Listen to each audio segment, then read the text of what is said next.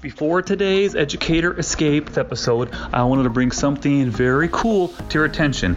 If you visit tfdgives.com, you have your chance for a $100 gift every week. $100 to your school, to your classroom. We give away $100 a week to any teacher in the country. So if you want to have a chance to win, super easy, no hoops to jump through, no subscriptions, no buying anything, 100% free for your chance to win every single week. Visit tfdgives.com. Everything's explained there because TFD Supplies cares about schools, cares about teachers, and that is our way of showing it. And now, today's episode.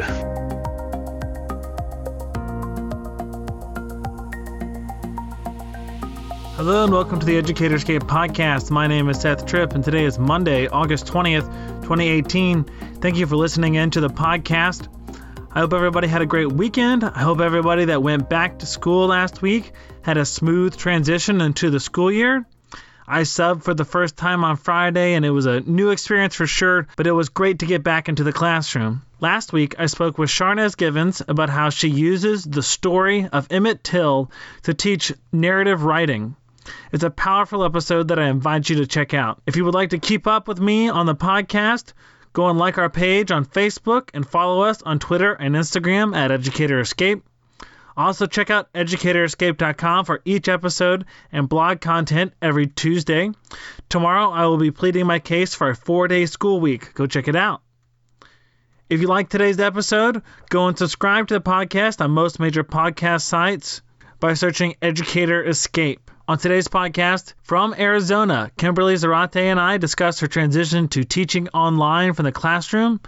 We look to dispel some of those misconceptions about teaching online. Here's my conversation with Kimberly Zarate.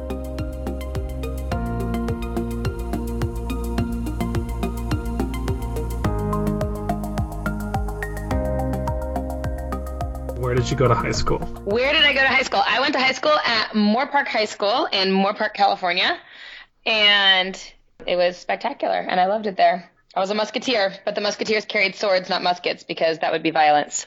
okay. What? Uh, where's Moorpark, California? About 40 minutes north of LA. Okay, okay. If you could be any fictional character, who would you choose? Okay, when you ask a literature person who's also a theater girl that question, you kind of open up the floodgates. The first one that comes to mind, and I'm going to switch genders on this one, is if you know Beverly Cleary and you know the book Dear Mr. Henshaw, you know what an impact the author Mr. Henshaw had on the protagonist young boy.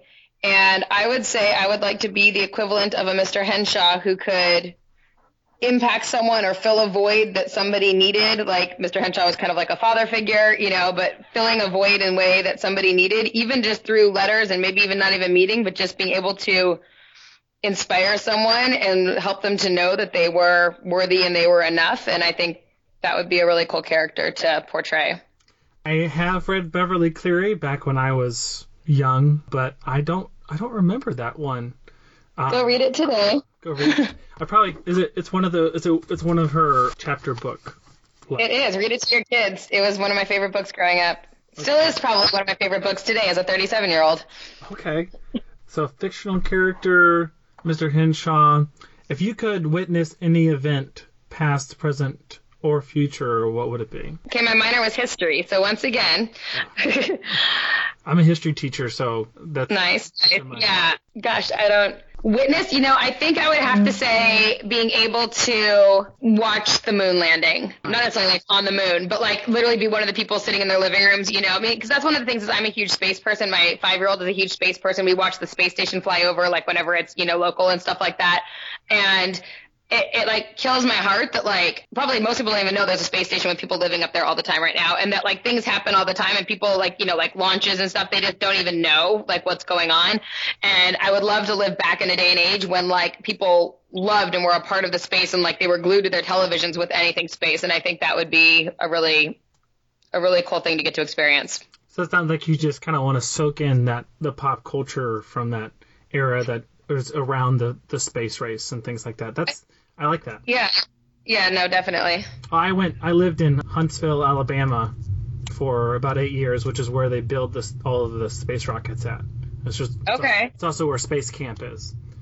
I almost got to see the shuttle launch in, when I was in Florida as a kid, but they postponed twice, and we already we postponed our trip once to see if we could catch it the next day. But once they postponed a second time, we had to go home. But it was really close. I got to see it. I just didn't get to see it launch. Okay.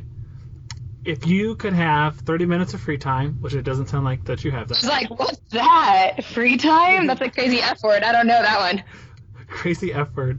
Uh, how do you, how would you how would you do it if you had those magical 30 minutes of free time? Sleep? No, I haven't slept in like six years, so why not? Honestly, like reading an actual book, like with pages and stuff, because so often, like my big reading times are like when I'm putting kids to bed or when I'm up in the middle of the night with kids again. So I read it on my phone, but like I'm a girl who loves like books and turning pages, but you know I don't get a chance to just sit in a chair with my cup of coffee and my book and listen to birds and read. So that would probably be it. Or like I love like outdoor stuff, like I camp and stuff. So honestly, like when I do have like quote unquote free time where I'm not working, I'm usually like planning my next trip or something and figuring out where I want to go.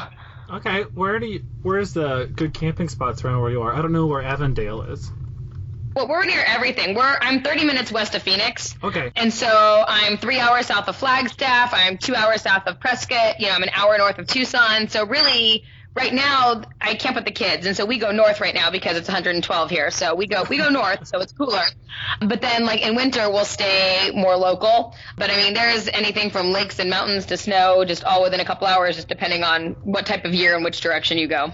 Okay, cool. I graduated from Grand Canyon University and we went out to do the Grand Canyon thing and stayed up at Flagstaff. It's just it's beautiful up there. We I'm I'm taking the kids to the Grand Canyon on Labor Day weekend, actually. Awesome. I'm sure I'm sure it's gonna be packed. I'm sure it is, but I needed. Normally we do overnight trips, but I needed a two day trip so we could like drive up one day, do the canyon the next day, and then come back the third day. And so that's my only. That was my only option. Okay, well, I loved it, so I'm sure you will. And is that your first time going or no? no, I've been, but it'll be my kid's first time. Okay, awesome. And Yeah. sort of segueing from the last question, because you said before you would go out and adventure and plan, and you would sit down and read a book. So, what is the last book that you read and, and finished? I always usually have two books going at a time. I have usually like a business book or like, you know, like a self, you know, improvement type book. And then I have like a literature book usually. So the last like business book I read was actually when I reread because I read it like 15 years ago, but I wanted to read it again was How to Win Friends and Influence People. You know, Dale Carnegie, it's one of those books that was written like 150 years ago and is still as applicable today as it was the day that it was written. Probably even more so, honestly. And it's just spectacular as far as just like interpersonal relationships. And then the last book I read was Turtles All the Way Down. Oh, Yeah, I love him so much. I love everything he's ever written.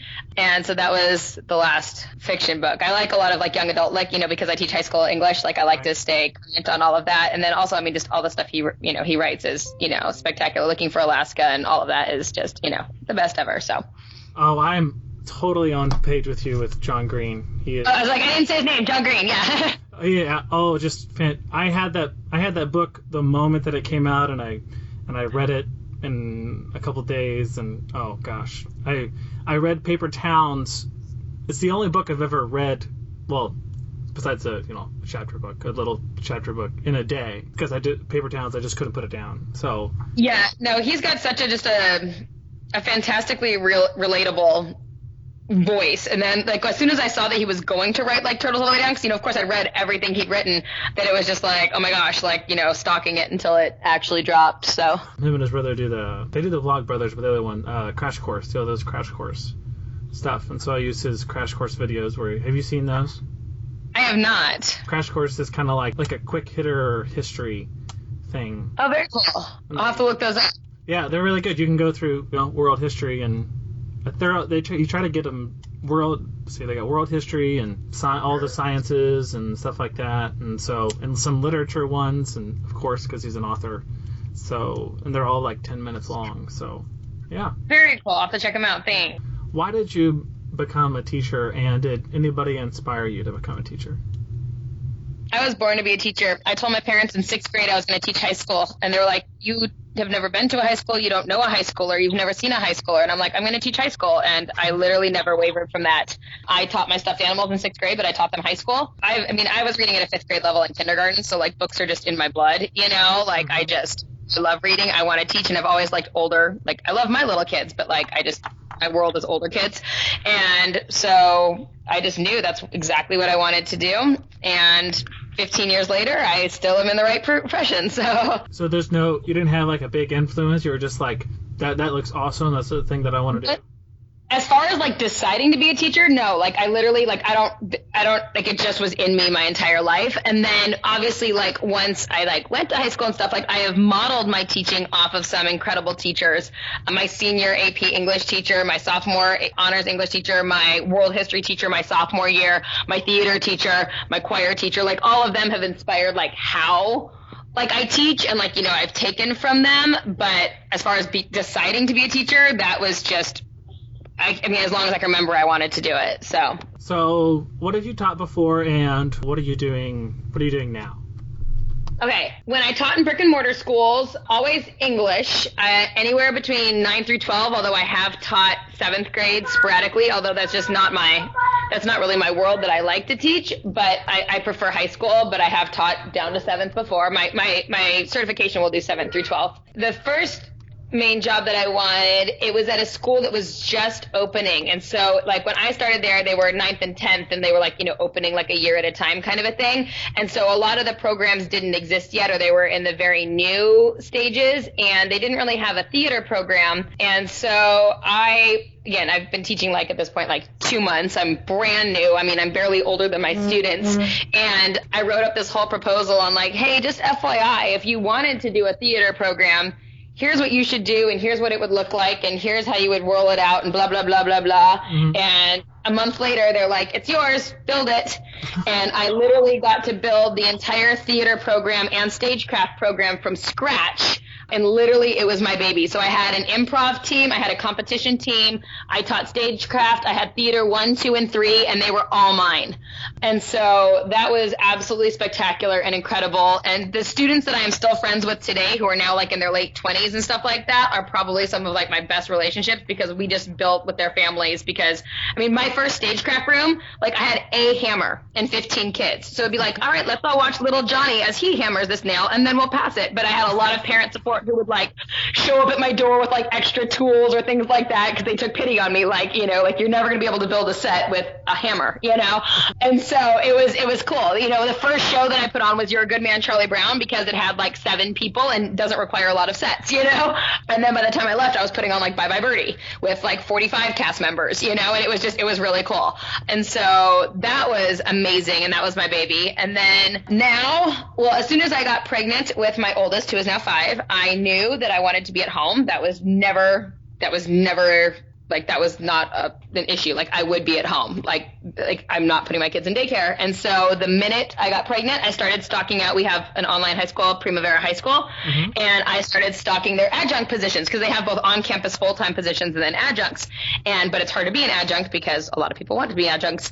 And so I literally just would, you know, I had the page up all the time and I just hit refresh, refresh, refresh, refresh, refresh. and one day lo and behold, it was it was there. And at the time, my son was like five months old, and we had literally just moved apartments, and our Wi-Fi wasn't going to be hooked up until like the next day. Oh my god! So I saw that I saw on my phone that the that the job opportunity went up, but I couldn't like f- you know you can't do everything on a phone. Some things you actually need a computer for. Mm-hmm. So I literally packed up my five year old Ethan, my laptop, went to Barnes and Noble where there's free Wi-Fi, had him in my lap, and was uploading my resume and stuff within an hour of seeing it posted. Got a call that afternoon, interviewed the next day, and got the job. And so that was December of 2013. And so this December will be five years of teaching online. I teach 9th through 12th English, and then occasionally electives. Like right now, I have a character education class as well as two English 12 classes. And then I also occasionally will teach a middle school class, but again, I prefer the high schoolers. Mm-hmm. And classes are six weeks long. They start every two weeks. So I completely, like every two weeks, I might have a different, you know, amount of students and different types of students. But I love it because I get to be home with my kids and still be teaching. Awesome. Awesome. So obviously, making this you made the switch because you wanted to be at home from the traditional classroom. Is there any possibility when your kids get older that you would find yourself back in a brick and mortar, or you just like it enough that you could stay there and do that? It wouldn't be right away because I want to be able to volunteer in my kids' classrooms. And if they have a field trip, I want to be able to go. And I want to be the one that picks them up from school every day. And I want to be the one that takes them things. And so the last school I worked in before going online, it was actually kind of strange because I was used to being like, you know, the teacher who like, you know, you get to school when it's dark, you leave when it's dark type thing. Mm-hmm. And the last school I worked at, which was like an inner city Phoenix school, and it was a little bit different than like traditional school. Like they literally kicked you out of the building at 3:45. Like you could not stay. And I was like, what do you mean? Like I can't stay past 3:45? Like the kids just left at three. Like I don't understand. So like, you know, possibly like in a situation like that where like I would be home in the afternoons and stuff stuff, maybe.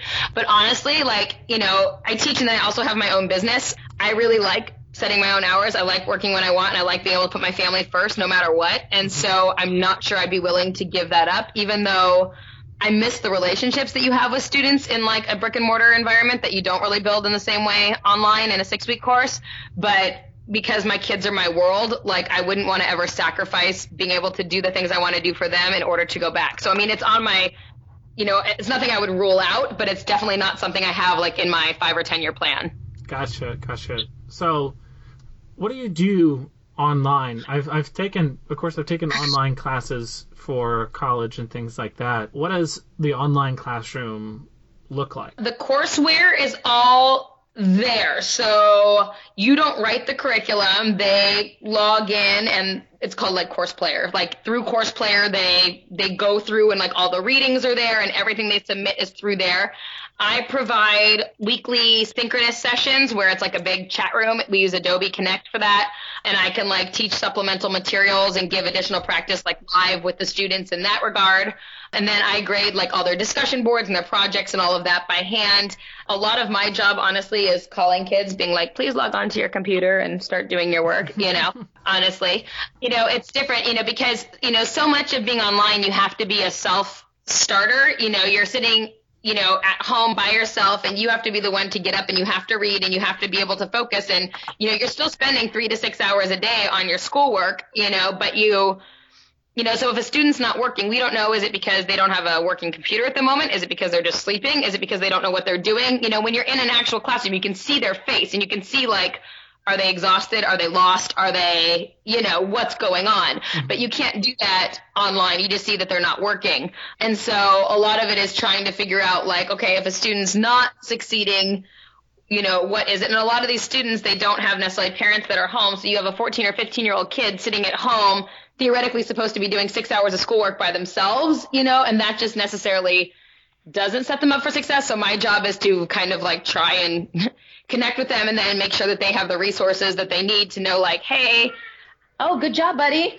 That he's going through his big brother's toys, so that's going to be a problem later, but we'll just let it go. It's hard. It's that supplemental. And then, you know, of course, there's always that, you know, the last week of school, you hear from students that, you know, magically never called you back the last five weeks of school. And then it's that like, how do I help them to not just pass, but actually master the material in a way that will help them to be able to move forward in future classes. So it's it's a lot. You have to wear a lot of different hats when you're in the online environment. So I would I would worry in that setting that people would sort of just okay, let's just get you through this, but you have taken the the step to well show them this is this is what mastery looks like. Is that exceptionally difficult to do? It is. It really is because, you know, we get, you know, our student population is different. You know, you get kids who are Olympic athletes or musicians, and that's why they're in the online environment because they're traveling or they're practicing and they can't be like in a brick and mortar school for six hours. Mm-hmm. You get kids trying to like graduate early and have like four and 5.0s. And so they're like working ahead. And then you have kids who are like doing credit recovery and they've failed classes before, so they're trying to do it. You have kids who just like were bullied and they didn't really fit into into the brick and mortar environment. So like depending on the kid's like natural inclination, you're you're getting it. So you, you know, for us, 60% is passing. Well, you know, a D minus, like if you have a transcript full of 60s, that's not going to get you very far in mm-hmm. anything. So yes, you're passing, but what's your next goal? So a lot of times my my message to kids, and I and I get a lot of older kids too. I mean, it's not uncommon for me to have like a 19 or a 20 year old in some of my like junior and senior classes. And so, you know, for them, you know, if they're not working in things, you know, I'll flat out tell them and just be really real and be like, look, you can work your butt off for the next three weeks and get through this course and get to what you really want to do, or you can take this again over 15 weeks, you know, in a brick and mortar school or start over for six weeks. I said, like, you know, honestly, just bust your butt. Let's get this done, you know, or I'll find out what do you want to do? And they'll be like, well, I want to do this. And I'll be like, great, you want that? This is the gatekeeper because without this, you're not going to get that. So I get that like, you know, you know, Shakespearean literature is not your gig. That's fine. But Shakespearean literature is going to get you to what your gig is. So like, let's figure out a way to get you through this, you know, into a way that's actually going to be meaningful, that you can learn it and use it because blah, blah, blah, blah, blah, you know, and then, you know, you'll have kids that say like, I want to do this or I want to do that. And so trying to connect it to, what they they do want and what they are interested in and trying to raise that bar past like let's just get you through it helps. And you know every so often i do get a student who i'll get them back to back like they will have been in my class before and like maybe not done anything. And then they'll show up again in one of my classes. And that's kind of a cool opportunity for me to be like okay hey like look it's round two and you got me again. So like clearly the universe is telling us something. So what are we going to do this time to make sure, you know, we get you through? And, you know, it's funny. Usually that second time the kids end up with like at least a C in my class because they're like, oh man, like the universe is going to keep putting me with her until I pass. So. that darn universe. Uh, I know, right? what are some misconceptions about teaching online that people have said to you or anything like that that you feel just aren't true, and I would like to, I would like to give you the floor now to, to kind of like dispel them because I feel like there's a little bit of a negative connotation. There is. I think the two biggest stigmas that go with online education is number one, it's like not real school. And I will tell you flat out, as having been a teacher for 15 years and five of those online, that our curriculum is as rigorous, if not more rigorous, than what you will find in any brick and mortar classroom. And the challenge is that it's even harder because instead of like having a teacher that's literally like feeding the information to a student, a student literally has to take it and assimilate it themselves. And so you are reading, like it's not watered down, like the same thing you would do in a 15 week semester in a brick and mortar class, where like how many books you read, how many projects you're doing, all of that. They are doing that in a six week course. Mm-hmm. Um, in summer, they're, in summer, they're doing it in four weeks. Oh and, and so it is extremely rigorous, which is, I think, why certain students don't succeed right off the bat. And it takes them a couple blocks to get it because they come in thinking it's going to be like like lesser or easier just because of what that stigma is. And then they get in there and realize it is quote unquote real school. It's the exact same curriculum. They're just doing it on a computer at home rather than, you know, in their classroom. And so I think that's the first thing is realizing that our curriculum is the exact same and the expectations are the same and the standards are the same.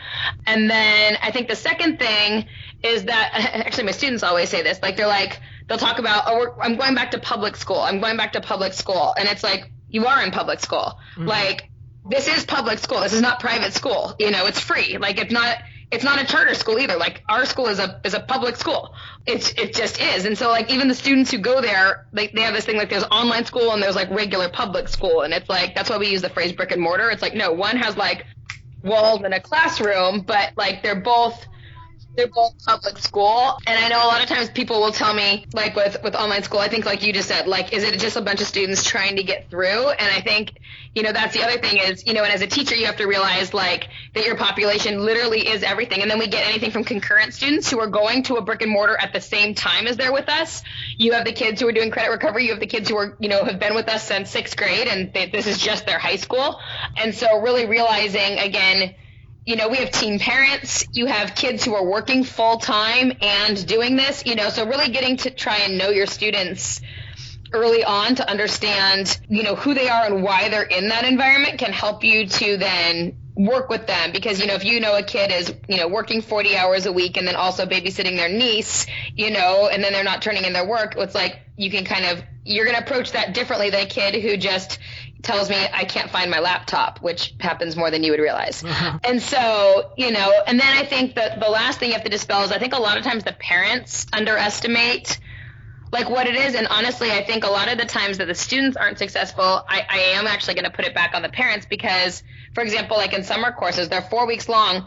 And, you know, I mean, the parents know the start date, they know the end date, and then they'll take their kid on vacation without their computer for a week. Oh. And it's like, you're you're you're not setting them up for success in that matter because now there are 10 lessons behind out of 30 lessons you know? They're going to be stressed if they're completing it they're not doing it. And so or you'll have parents that are like oh you know our internet's been out. We're going to have someone come out next week. And it's like okay then you really need to pull your child and put them back in when they have the the resources necessary.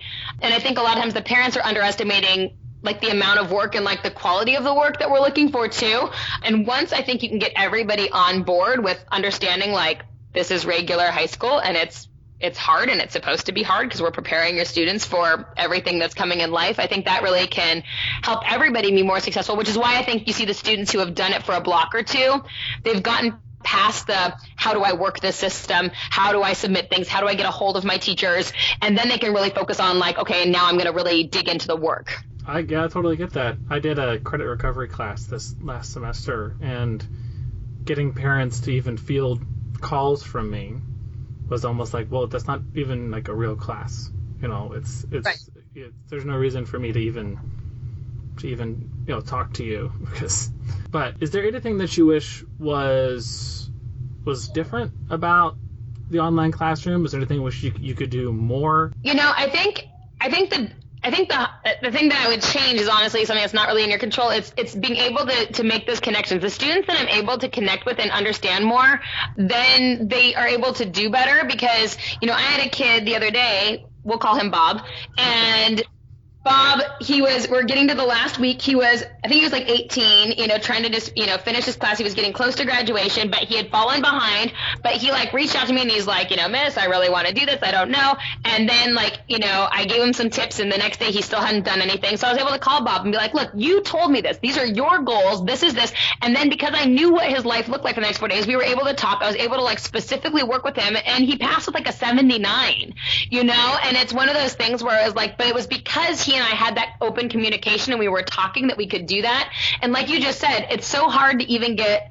you know, a callback. And, you know, thankfully I have lots of demand. Like I have a Google text number so students can text me. They can IM me through the system. They can call me. They can email me. They can portal message me. Like I always joke, they can send me a courier pigeon. Like I am here, you know, and so I think like just really helping students to feel, you know, cause I can't necessarily reach out to every single one of my students every single day in a way that's going to connect with them. And so I do my best, but like once you're able to make that like back and forth conversation with a student, being able to keep that line of dialogue open, I think makes such a world of difference because then you know, okay, they're going to respond to my IMs or they're going to respond to my texts or they will pick up the phone when I call.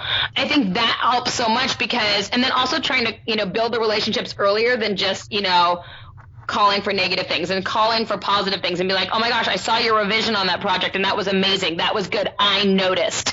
You know, and letting students know like, hey, there's a real person here and I see what you're doing. Hey, I saw you didn't work for two days, but boom, you busted out three lessons yesterday and your work was exceptional. I saw that and that was amazing. And all of a sudden you'll realize those students continue to do well. So I think it's a matter of our teachers being able to really pay attention to the students and noticing those changes so that you can let them know that like they're seen because I think a lot of these students just don't feel seen. Mm-hmm. And then being able to have that open line of communication and not letting it close. So it's not just like you send your progress report and you move on, but like if they respond back to you, great, respond back with another question and like keeping that dialogue open. So then if you're talking about like, oh, you're auditioning for the school play or oh, you're going out for football or whatever, then you can throw in at the end, oh, by the way, I noticed your discussion board posts only have one sentence. Don't forget to make them three sentences and you're going to watch your grades skyrocket. Well, they're going to keep opening that email, so they're going to actually see that compared to the kids who say, "Oh yeah, I haven't opened any of your emails for two weeks." Mm. And so I think you know, once you can build that relationship, you're able to do more because you have the buy-in from them, which again is very hard in our setting, but I think if we can do that, we're going to see a higher success rate across the board. Thank you so much for for joining me. I I I feel like I got an education. Uh, just... it's a different world for sure.